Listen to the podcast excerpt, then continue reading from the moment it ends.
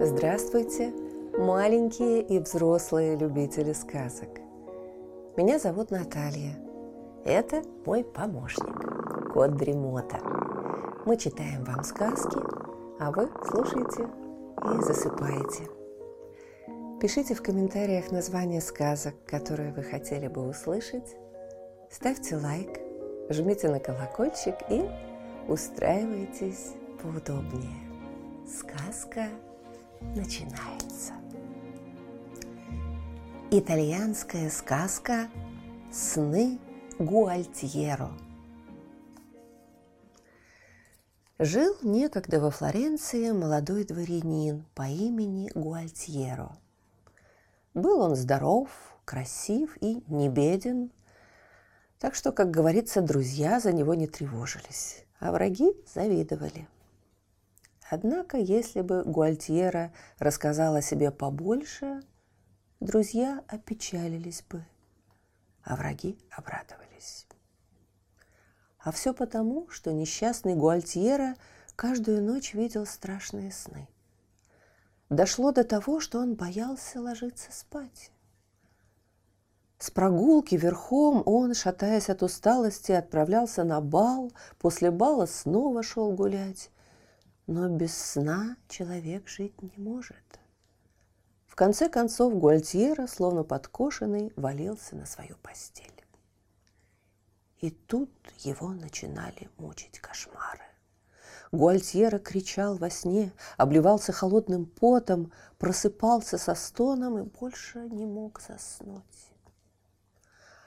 Однажды юношу навестил старый друг его отца, сеньор Рикардо. Сеньор Рикардо жил в загородном доме вдали от шумной Флоренции и очень редко приезжал в город. Он так ласково заговорил с Гуальтьера, что тот рассказал ему о своей беде. Внимательно выслушав юношу, сеньор Рикардо сказал. «Видишь ли, в моем уединении я часто читаю старинные рукописи, и мне открылись тайны, неведомые другим. Иные назвали бы меня волшебником, однако это совсем не так. Я ведь никогда не пользуюсь тем, что узнал. Но твоего отца я любил как брата, а тебя люблю как сына.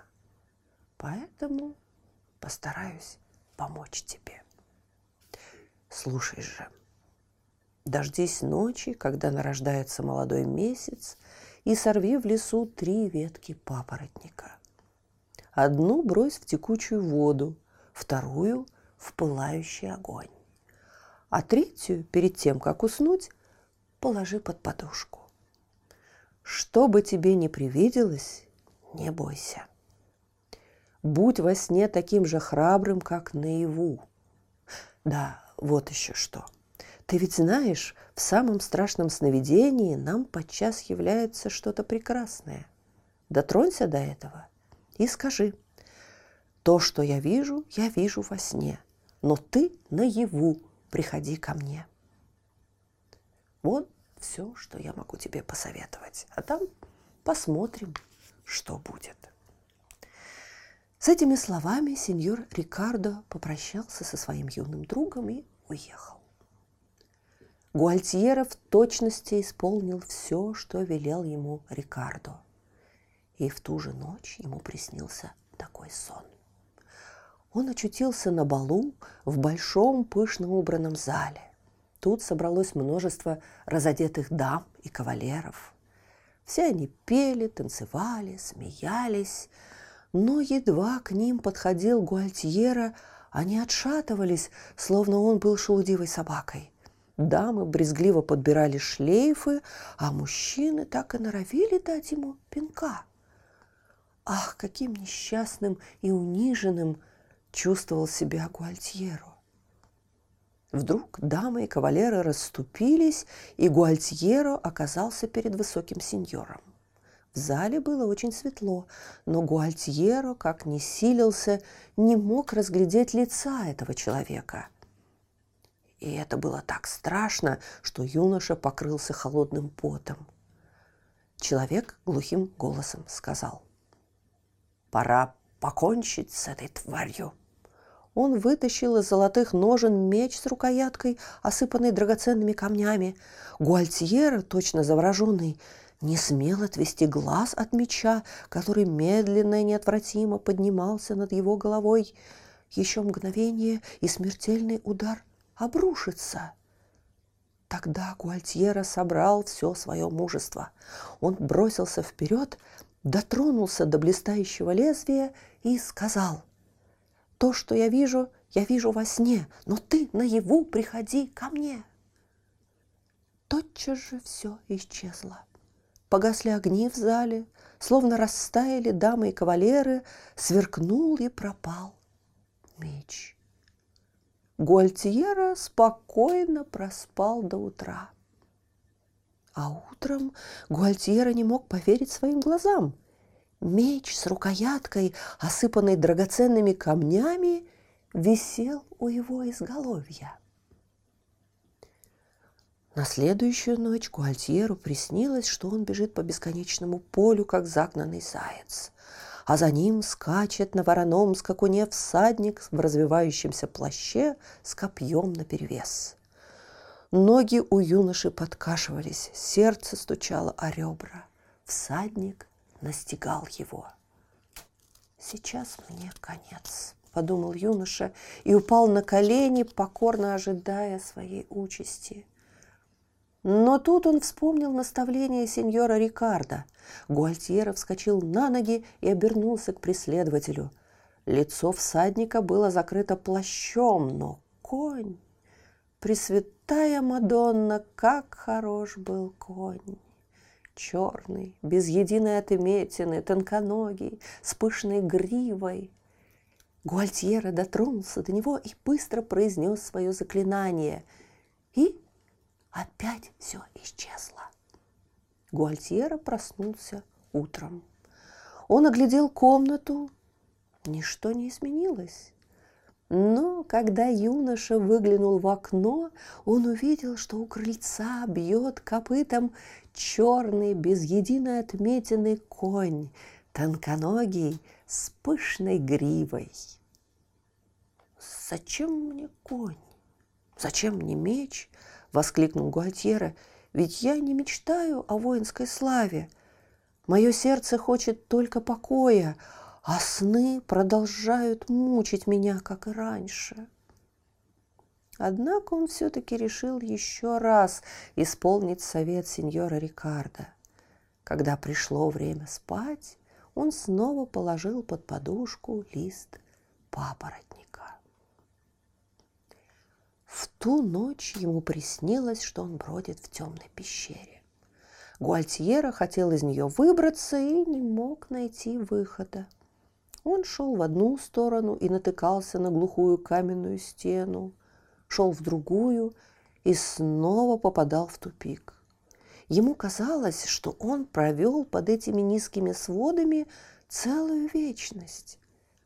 Тогда он в отчаянии ударил по стене кулаком камни раздвинулись, и на Гуальтьера потоком хлынули ослепительно сиявшие драгоценности.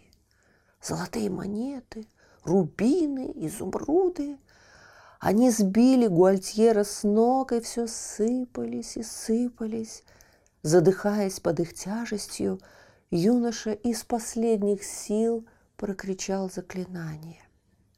Едва Гуальтьера открыл утром глаза, как тотчас снова зажмурил их. Так ярко играли солнечные лучи в груди самоцветов. Целая куча их, словно насыпанная после молодьбы пшеница, лежала посреди его комнаты. Гуальтьера, приподнявшись на локте, смотрел на красные, зеленые и синие переливающиеся огни. Вдруг в дверь постучали. И не успел Гуальтьера крикнуть «Войдите!», как дверь медленно раскрылась, и в комнату вошел маленький, важный человечек. У него была такая длинная борода, что кончик ее, словно метла, подметал пол. Нос похож был на сосновую шишку, а глазки, как два буравчика. Одет человечек был с такой пышностью, что ему позавидовал бы любой придворный щеголь. Как не удивился Гуальтьера, но год не мог удержаться от смеха. А человечек тем временем ловко, словно белка, влез по ножке на кровать и взобрался на колено Гуальтьеру. С этого высокого места он отвесил поклон и заговорил пронзительным голосом. «Сеньор Гуальтьера, мой властелин, его величество, король страны сновидений, весьма обеспокоен тем, что происходит в его королевстве. Вы присвоили себе меч такой красоты, какая только может присниться во сне. Вы увели скакуна, который скачет быстрее мысли. А сегодня ночью вы опустошили королевскую сокровищницу, и она теперь пуста, как сон новорожденного младенца, который еще не умеет видеть снов. Так дольше продолжаться не должно. Мой король прислал меня, чтобы договориться с вами». «Ах, вот как!» – закричал в ярости Гуальтьера. «А как ваш король обращается с несчастными людьми, которые против своей воли попадают в королевство сновидений? Наконец-то я расквитаюсь с ним. Столько лет я боялся закрыть глаза по ночам, а теперь пусть он дрожит, когда я ложусь спать». Тот, кто пляшет, должен платить волынщику. Кто разрезал дыню, должен купить ее. Кто доит корову, тот ее и кормит. Не было еще собаки, которая укусила бы меня и не получила бы от меня пинка. А ваш король дразнил, изводил, терзал, мучил меня, пил кровь из моего сердца и слезы из моих глаз.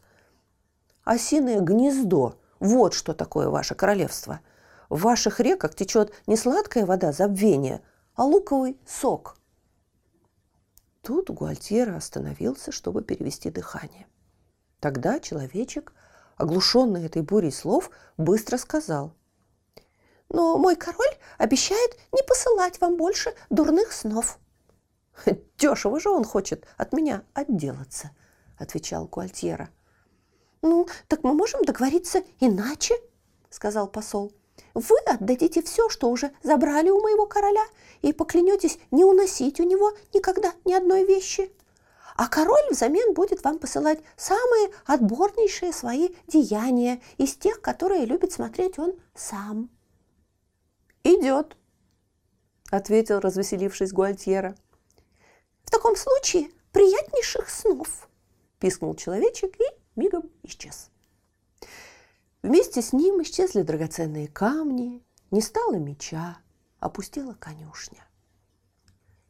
С этого времени Гуальтьера зажил спокойно. Он весело проводил дни, а ложась спать, заранее радовался снам. Сны и вправду были самые приятные. Иногда смешные, так что юноша, вспомнив их днем, вдруг начинал смеяться – иногда такие чудесные, что жалко было проснуться. Так прошло три года. И вот Гуальтьера однажды ночью увидел себя на цветущем лугу. Рядом с ним шла девушка. Никогда Гуальтьера не был так счастлив, как сейчас. Он слушал ее нежный голос, глядел в лучистые глаза и почувствовал, что сердце его согревается горячей любовью. Внезапно он вспомнил, что это только сон, и опечалился. Он сказал, идем помедленнее. Я боюсь, что когда мы дойдем до края луга, ты исчезнешь. Я всегда с радостью ждал наступления дня, но сегодня мне хотелось бы, чтобы солнце не всходила, и ночь не кончалась. Словом, я люблю тебя. Ведь в твоей власти сделать так, чтобы мы не расставались, воскликнула девушка. Что же ты медлишь? Скорее дотронься до меня и скажи свои волшебные слова. Но я поклялся вашему королю никогда не уносить из его страны ни одной вещи. Разве я вещь? Удивилась красавица. Я легкое облачко, тающее в вышине, сонная греза, уходящая с зарей. И если ты дотронешься до меня, я ведь тоже не стану вещью. Я буду живой девушкой, которая любит тебя. Ты любишь меня, вскричал Гуальтьера. Позабыв обо всем на свете, он крепко обнял свою любимую и проговорил. То, что я вижу, я вижу во сне, но ты наяву приходи ко мне. Тающая в небе тучка, сонная греза стала явью. Гуальтьера женился на девушке, и они зажили счастливо. Но вот удивительное дело. Гуальтьера с той поры не видел снов, ни плохих, ни хороших. Верно, король страны сновидений повелел стражам не впускать его в свое королевство. Однако Гуальтьера не печалился. Ведь с ним была та, которую он встретил во сне и полюбил наяву. А наш кот Дремота запел свою песенку.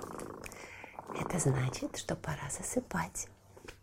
Мы обязательно встретимся снова. Ну а сейчас спокойной ночи.